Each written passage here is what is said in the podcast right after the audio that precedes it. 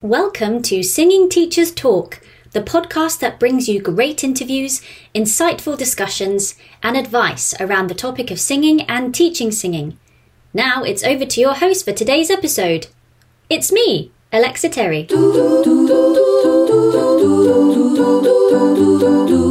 Ah, ah. Hello there, I'm with Bast founder Lynn Hilton today. Lynn, as always, it's lovely to see you. How are you, and how's the Perthian corner of the globe that you're coming in from? Yes, so I'm in Perth, Western Australia, which is my hometown, having a visit. And uh, it's probably taken me this two weeks to get acclimatized to being A, in nice weather. and B, just getting over the jet lag. Yeah, so it's been lovely to visit home. Mm, well, it's lovely to be with you today, and we've teamed up to discuss a topic which many voice teachers may come up against when they're working with their clients, and that is selecting or designing the best vocal exercises for a response to what they perceive as a vocal fault in the moment. So, firstly, why do you think this is sometimes a struggle for us? I think it depends very much on your training and who your student is. Uh, if if I were sort of think back to when I first started, I didn't really understand functionally what was going on with the voice, and so the only exercises I really had access to were the ones that my singing teachers gave me. And so I would be doing those exercises and then realize that they weren't really helping everybody. They helped some people, but not everybody. So I think for teachers who've not actually found out how to actually understand what's going on functionally, they may not have the tools to then go in and correct what they're hearing. So they might hear and understand, you know, someone's breathy or someone's yelly uh, or they're getting a crack through the passaggio, but they don't really understand functionally what's going on, and so therefore don't have the tools to go in and counteract whatever that functional issue is. Mm. Another question would be when we are selecting our exercise, what are the components that we might need to consider? Mm. So in the course, I when I was thinking about how to deliver this, um, and starting to think more from a functional point of view, I decided to divide the functional aspect up into a few areas. So the first one was the larynx. So is the larynx too high, too low? Um, then the vocal folds, what kind of closure have we got? Is it too weak? Is it too strong? Or is it excessive? The airflow, is there too much air coming through, not enough? Um, intrinsic muscle coordination is that happening in a balanced way and in a well coordinated way? Extrinsic muscles are they interfering with the process? And then sort of zooming a little bit more out it's like what's the rest of the body doing and how's that helping or hindering the voice? So posturally if your neck's forward that's going to hinder the voice box. If you're slouched or if you're you're not going to be able to take you know a decent breath. And and so I kind of zoom in on all of these areas and then figure out is the problem related to one of these? And when I have identified which one I think it is then I start to think about the different exercises that can help. It's not just exercises either. It's sometimes it's instructions and the instructions might be um, a thinking instruction or a doing instruction. You might get the student to visualize themselves, you know, in, in the in the mirror while they're doing the process. So, for instance, if it's postural, it might help them to be in a posture that's more conducive to allowing the larynx and the air management to be comfortable and easy. So, yeah, I, I think there's a whole we call it sort of the toolkit, um, a whole range of different things, but it always starts first off with what's happening functionally and which area um, are we focused on initially. And of course, the problem is with singing is quite often there's more than one thing happening at the same time. And so it's a matter of trying to ascertain is this what I'm hearing a, a symptom of a functional issue, or is it a side effect? Uh, or is it secondary? You know, that's the other thing is it could be a secondary thing. And is there is there a right place to start, or do you just have to pick somewhere and and just hit the ground running and go for it?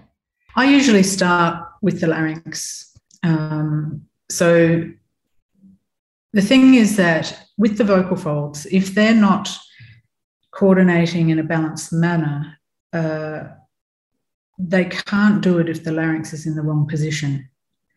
So, for instance, if someone has a tendency to bring the larynx up as they go through the transition or through the passaggio, which is a very common thing. Quite often, the larynx will track the higher notes.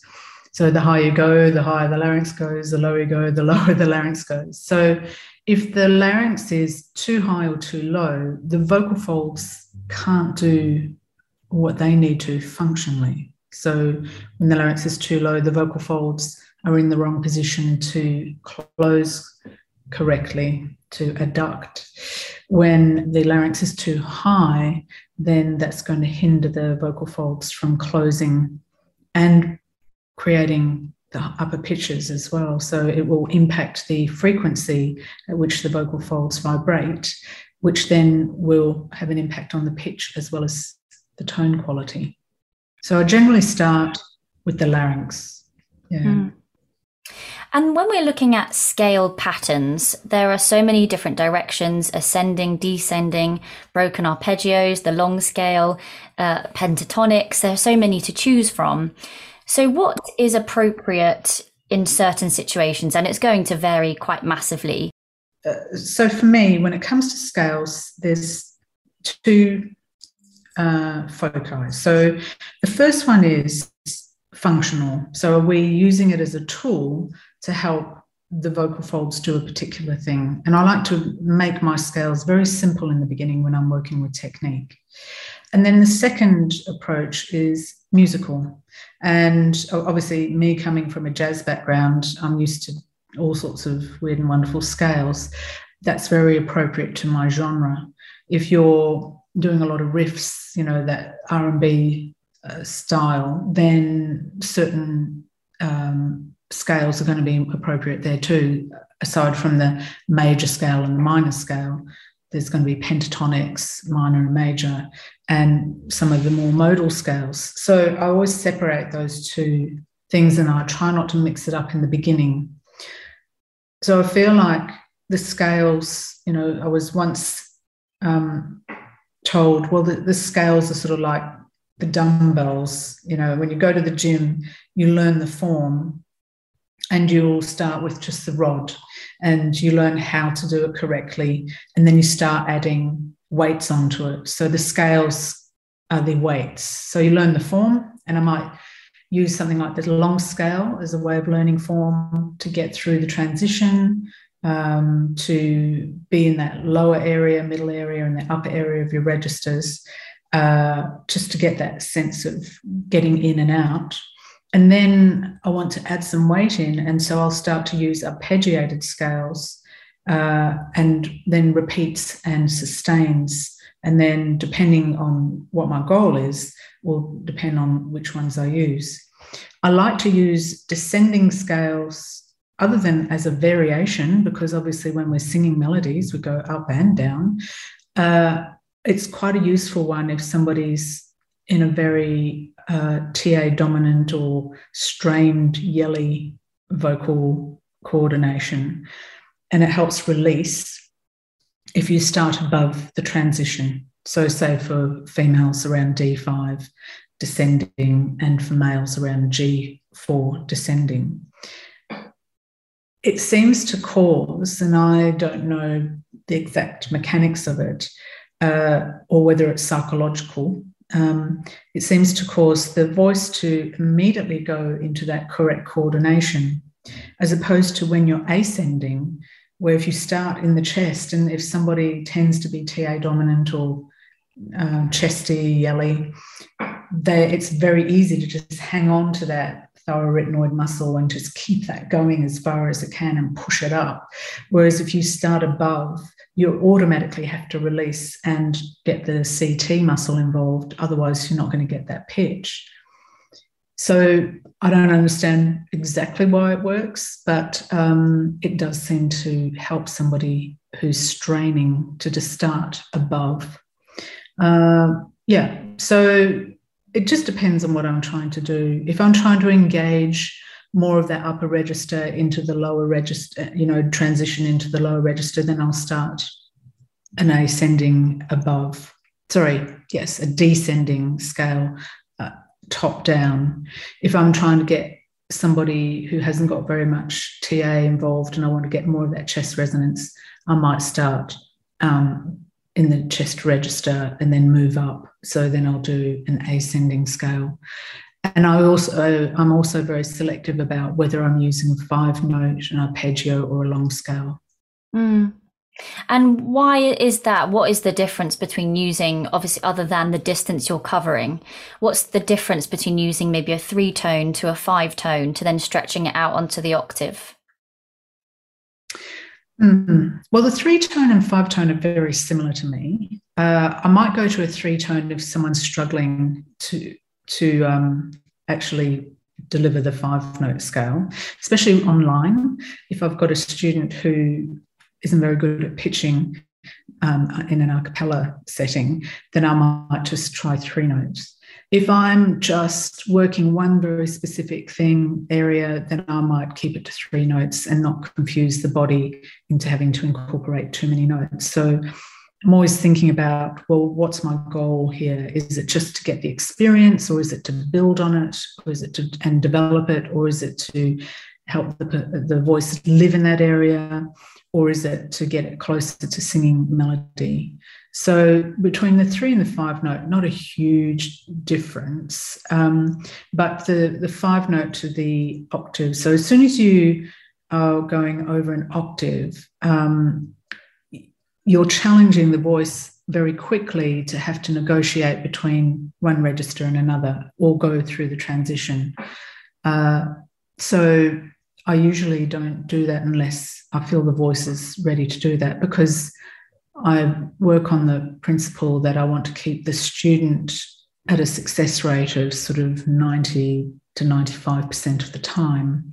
And I don't want to set their exercises up in a way that they're constantly failing because then that's what the neuromuscular system starts to learn is the failed way of doing it. Yeah, so um, the, the arpeggiated one uh, will be when the voice is a bit better developed that might take you know a couple of weeks or it might be immediate just depends on the singer.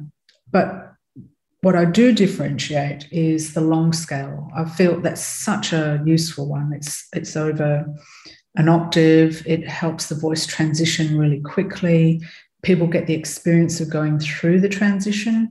Um, you've got quite a chunk of that long scale generally in the chest ear resonance region, for want of a better of describing that lower register. Um, and also, you're kind of just visiting, you know, you're going in and out, you're not um, staying there for any length of time. So, the, the shorter the vocal, uh, dis- sorry, the shorter the intervallic distance, the more challenging it can be through the transition for a voice. So I tend not to use like chromatic scales or even um, major scales or minor scales uh, in sequence. Because if you're going through the transition and somebody hasn't learnt that chord or their voice hasn't learnt that coordination, it, it's quite you know small increments and it's it's a very refined movement uh, and uh, coordination that has to go on between the TA and the CT muscles, um, which is the thyroarytenoid muscle and the cricothyroid muscles. So that transition has to happen. There has to be a handover at some point. But it gets a little harder when you're doing it just in those small semitone increments or tone increments. So I tend not to do those kind of scales. So, like that three tone and five tone scale, I probably wouldn't do that around the transition for a beginner singer.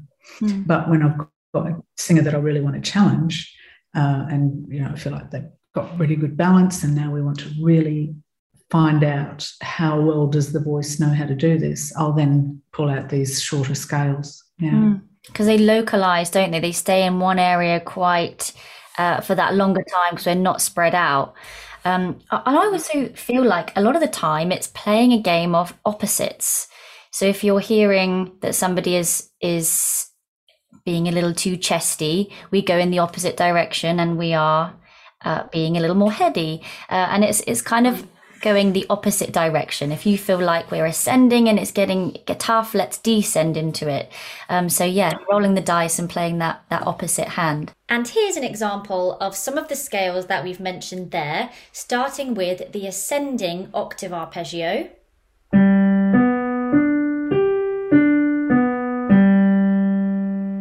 With an added repeat.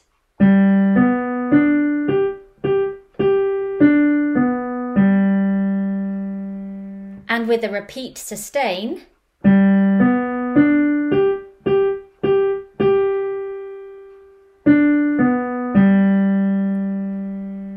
into a descending octave arpeggio.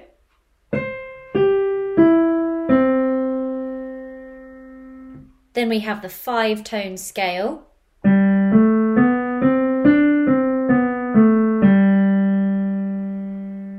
And the long scale.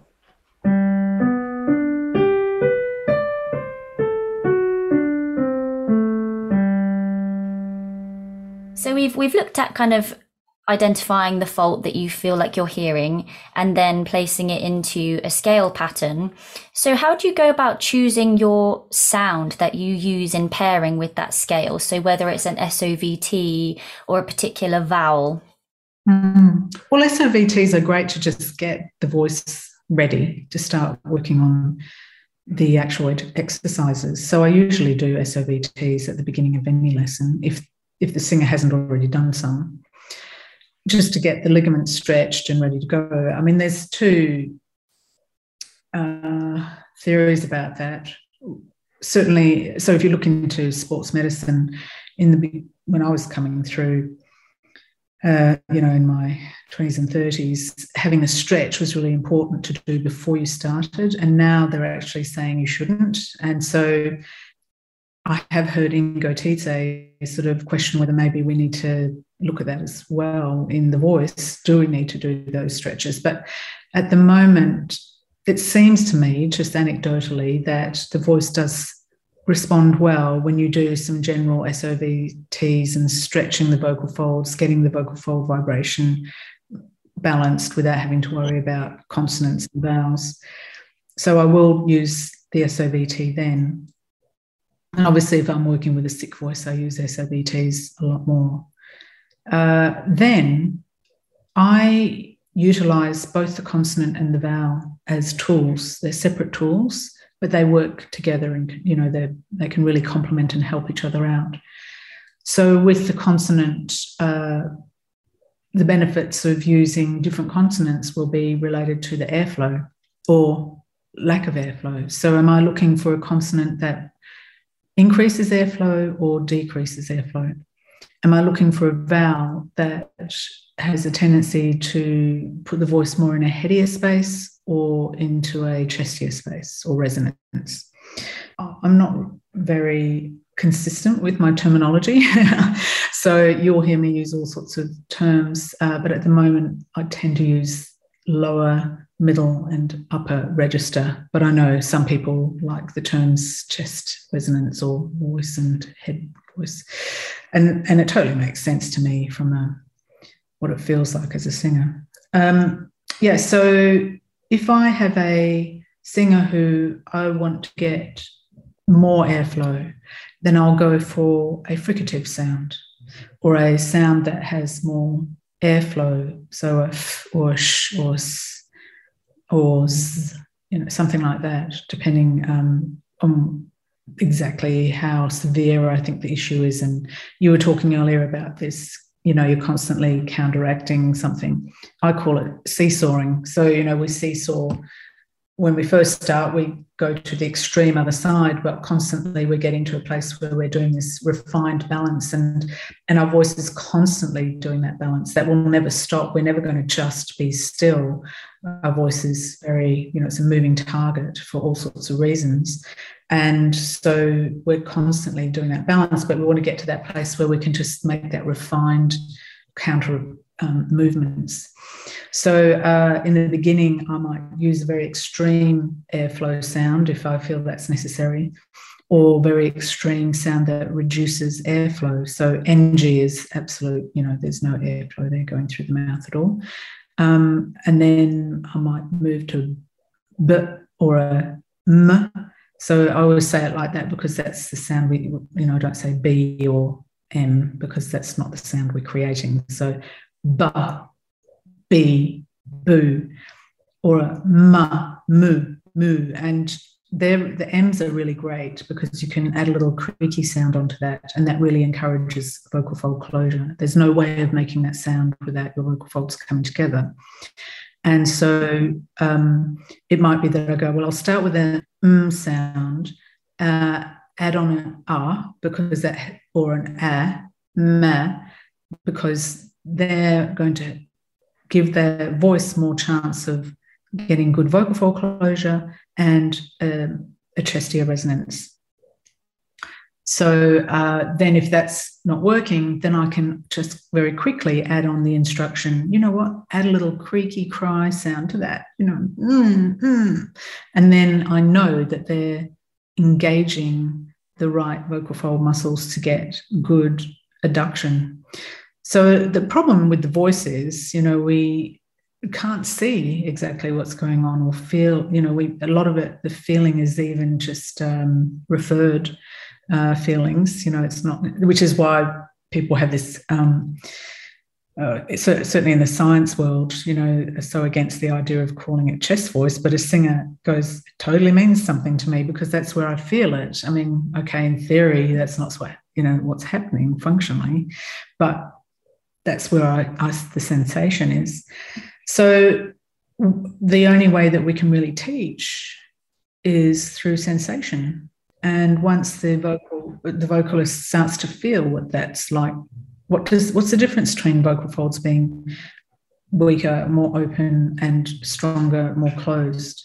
And so we give these funny little sounds that you know we make in order to functionally experience um, our vocal folds doing what we want them to do. And it will be extreme in the beginning.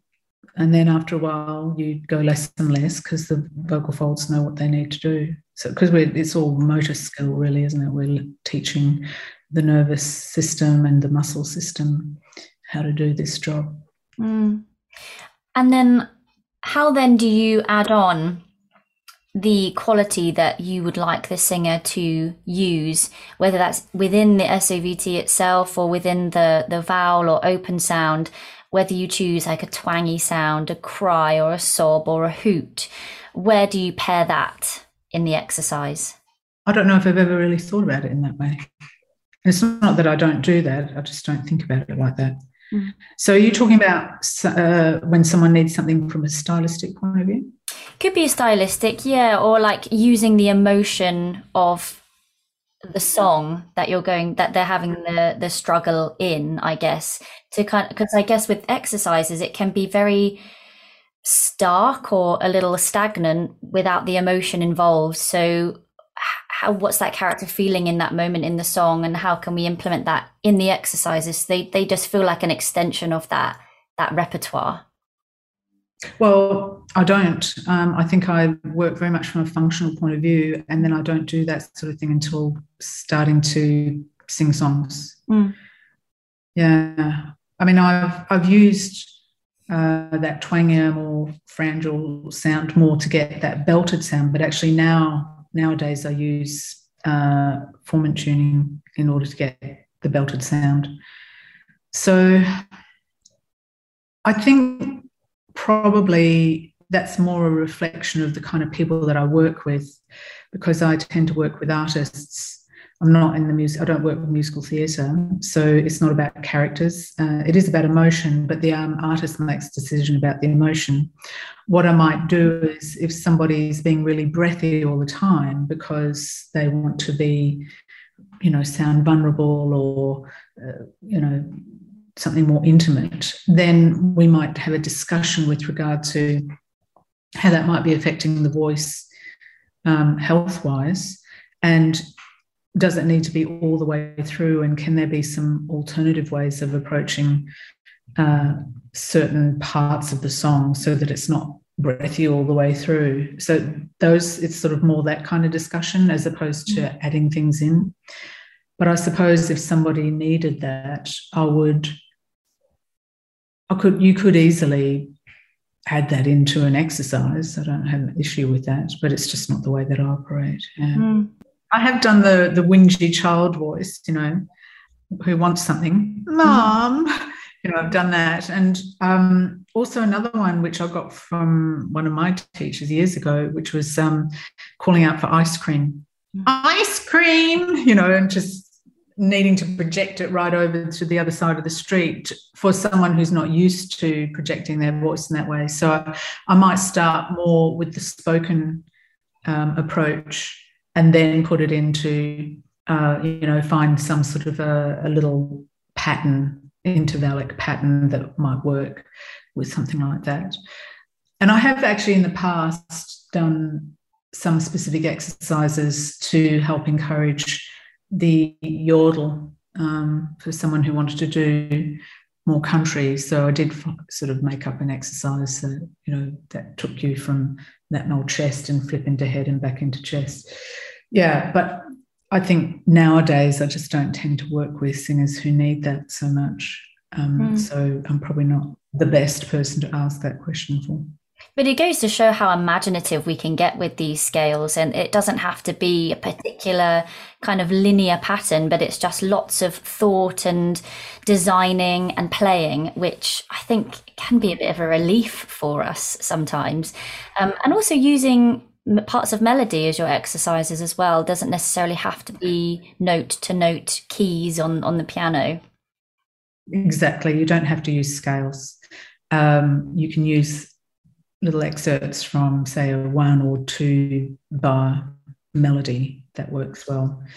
Kim Chandler, for instance, she has her fun and funky CDs, and there's a whole lot of exercises based around instrumental riffs, and it just changes key. And so you're learning the riff, but you're learning it and you're doing it all in different keys as well. So, and I used to just take little extracts from um, songs sometimes to help people as we were transitioning more towards singing songs and getting uh, the voice used to working over a melody because obviously scales and this is why i was saying i separate how i use scales from the technical versus the musical. Um, so when we're getting closer to wanting to develop more within a context of a melody then we need to start to find melody extracts because obviously there's lots of different rhythmic changes, different um, melodic patterns, ascending, descending, and so on. Yeah. Um, so the using the scales now for when I'm working with an artist is a very very small part.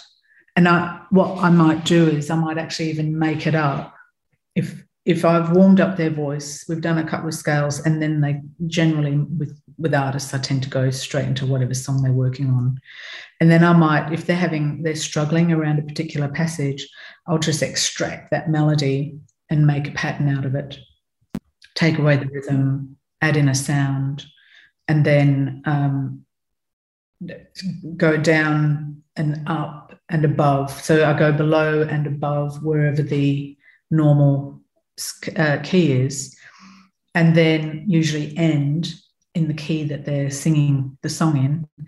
And then I go, there we go. You know, you are now singing that melody perfectly well. So now we just need to add in the rest, which is the rhythm and you know and i'll also actually going back to the sounds so in the beginning when i'm working specifically with function i will find very specific consonant vowel combinations to help me counteract whatever the issue is that I've found. But when I'm working with song, I'll, I'll extract the vowels and consonant patterns that are problematic and, and then I'll create a, uh, some sort of exercise out of that. Mm.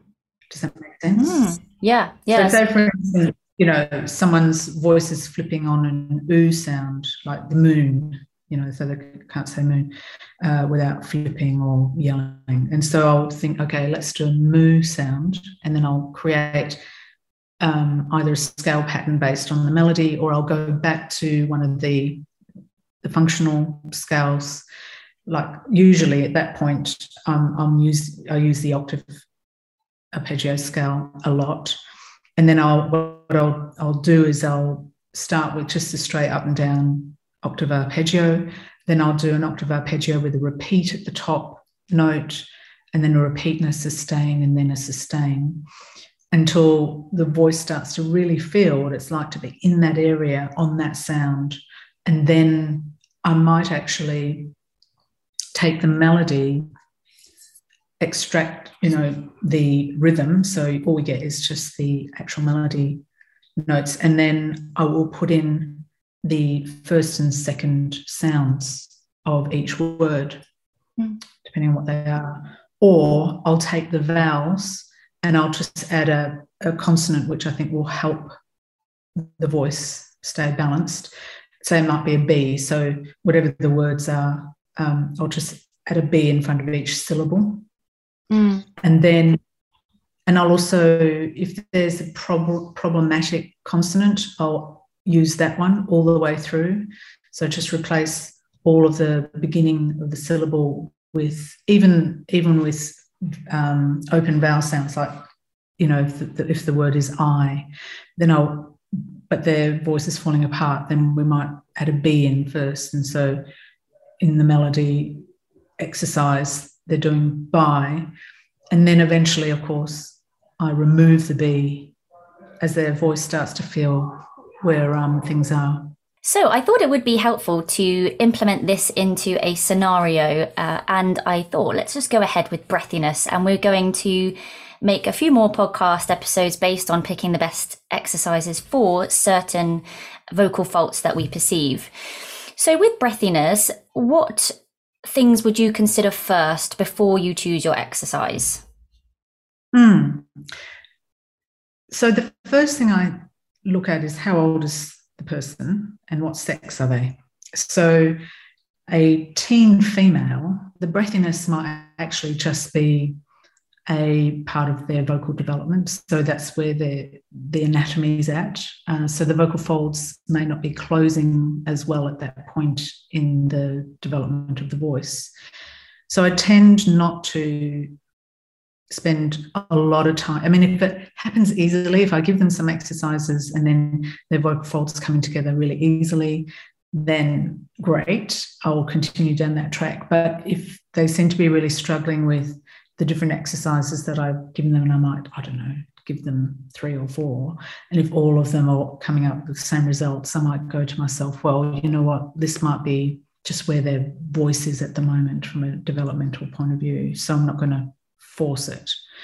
So that's the first thing. The next thing um, that one needs to really consider is is the breathiness a symptom of some pathology that's going on?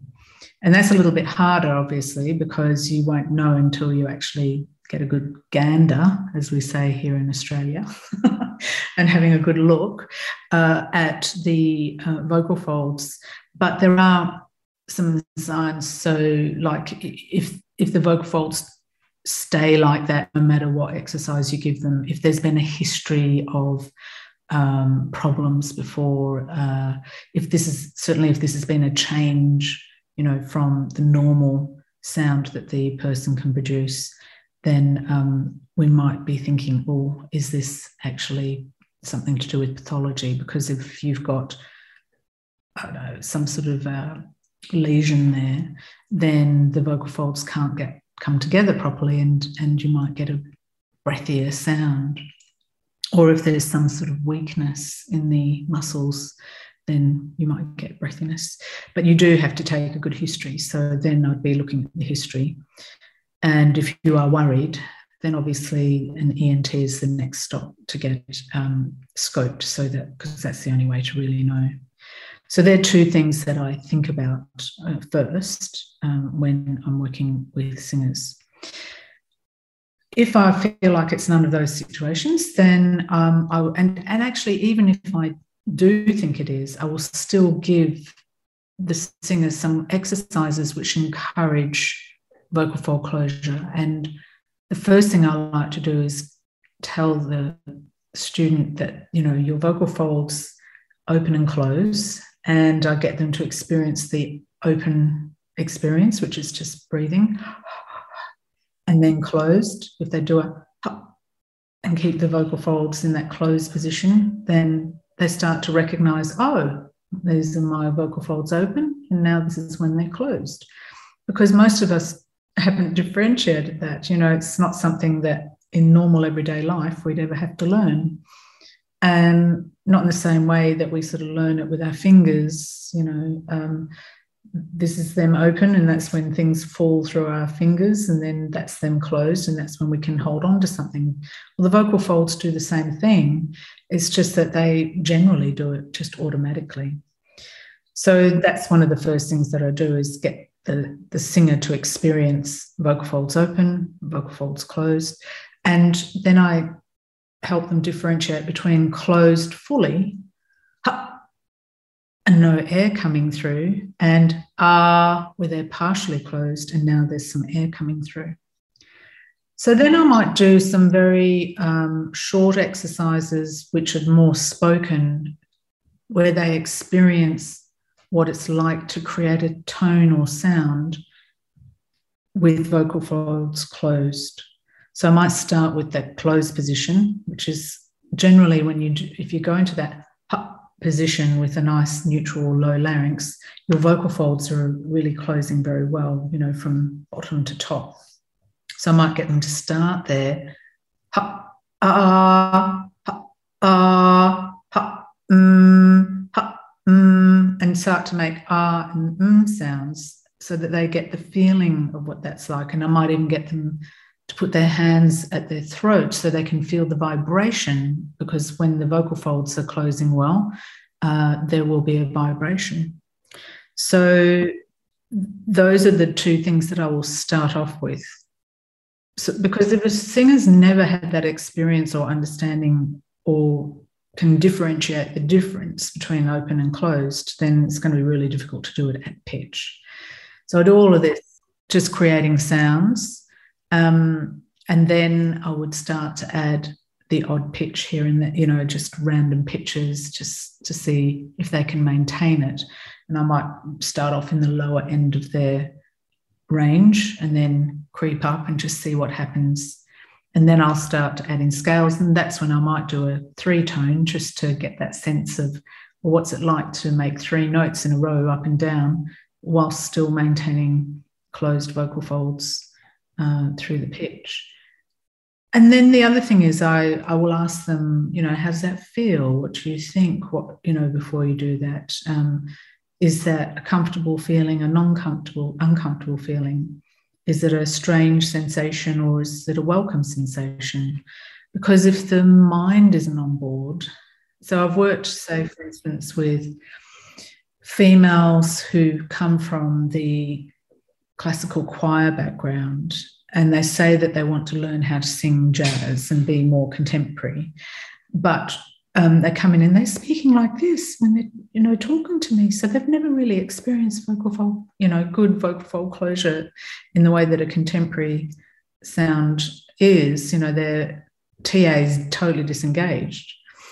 Um, so I then actually have a discussion about, well, this is such a very different uh, vocal coordination to even when you're speaking, and you might have to just play around with this at home and practice it and get used to it before we start really engaging in song.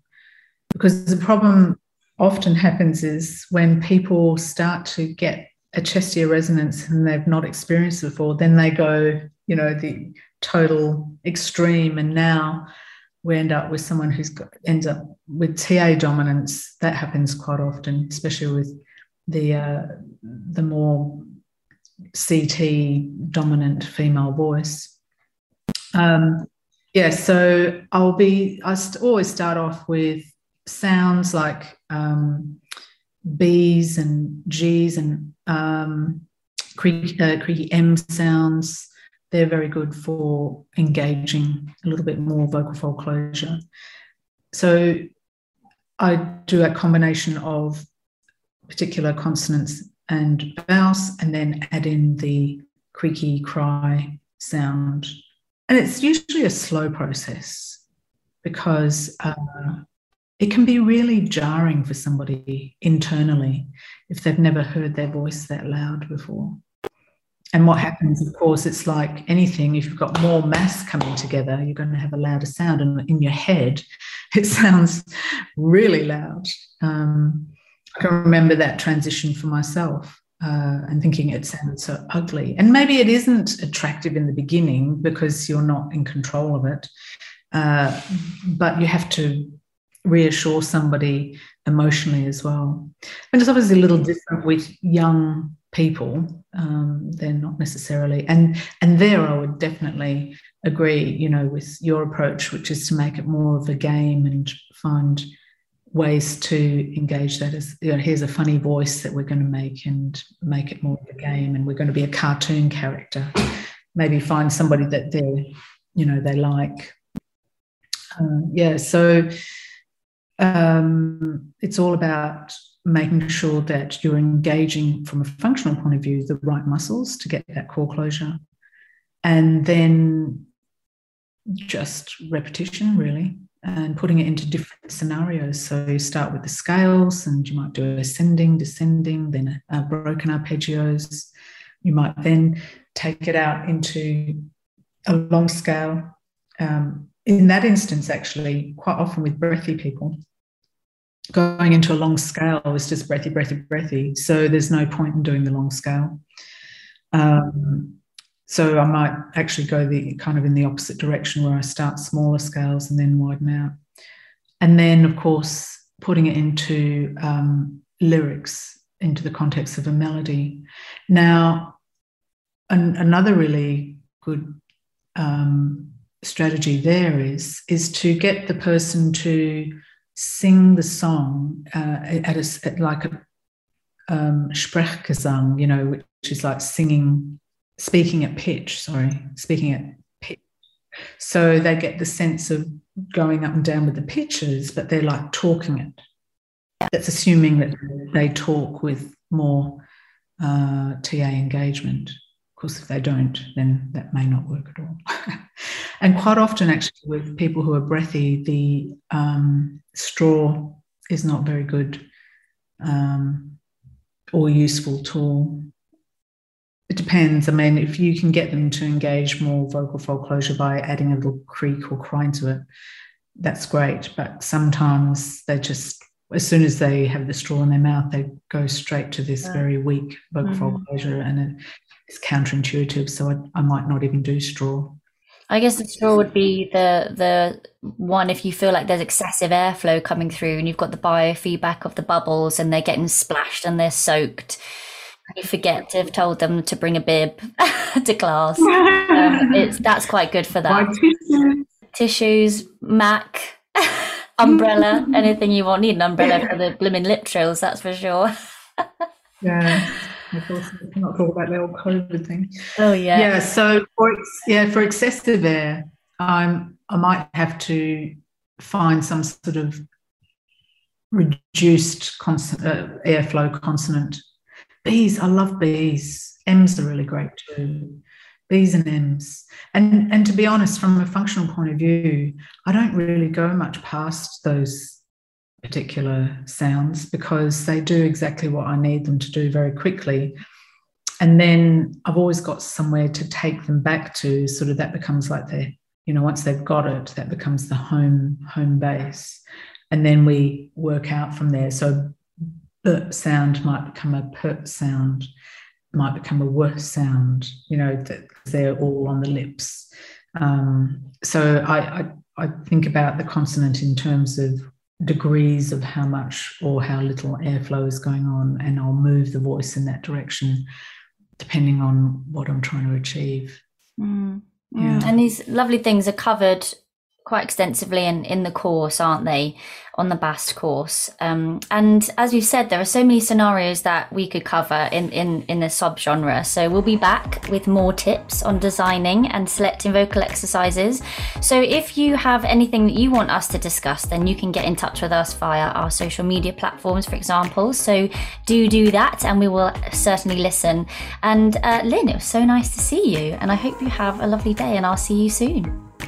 Thank you very much, Alexa.